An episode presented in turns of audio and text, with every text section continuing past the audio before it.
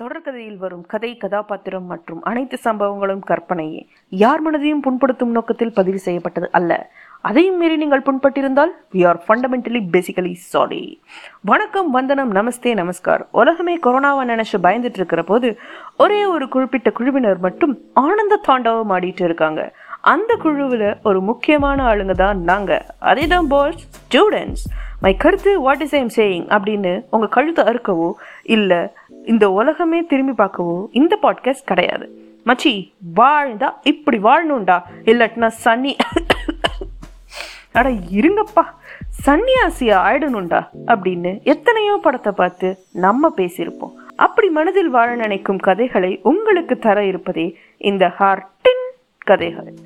அப்போ ஃபர்ஸ்ட் எடுத்தோடனே காதலுக்கு மரியாதை மாதிரி ஒரு கதை யோசிப்பீங்க. கரெக்டா? நார்மலாக யங்ஸ்டர்ஸ்னாலே லவ் தானேங்க ஞாபகம் வருது உங்களுக்கு? ம் ஆனால் எங்க ஒவ்வொருத்தர் மனசுலையும் நாங்கள் இயங்குறது வெறும் நல்ல நட்புக்கு தாங்க. அப்படிப்பட்ட படங்கள் தான் எங்கள் மனசை பாதித்த ஃபர்ஸ்ட் லுக் ஸோ எங்க கதைகளால் உங்கள் மனதை உழுக்க வைக்க உங்களை சிரிக்க வச்சு படுத்தி எடுக்க முதலில் வருகின்றார்கள் எங்கள் களவாணி கன்னிகள். எனது கன்னிகளா? அப்போ நோ ஃபன்னா அப்படின்னு நினைக்கிற உங்களுக்கு வெயிட் வெயிட் வெயிட் பசங்களுக்கு ஒரு உண்மையை சொல்லிக்கிறோம். பொண்ணுங்களை வெளியே இருக்கிற மாதிரி நீங்கள் உள்ளே பார்க்க முடியாது ஃப்ரெண்ட்ஸ் கூட.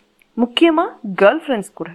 அவ்வளவையும் கதையாக வெளியே சொல்லிட்டா இந்த பொண்ணுங்களை புரிஞ்சிக்கவே முடியலடா அப்படின்ற ஒரு டயலாக் யூஸ்லெஸ்ஸாக போயிடும். ஸோ ஒரு டென் பர்சன்ட் மட்டும் உங்களுக்காக கதையாக சொல்ல வரும்.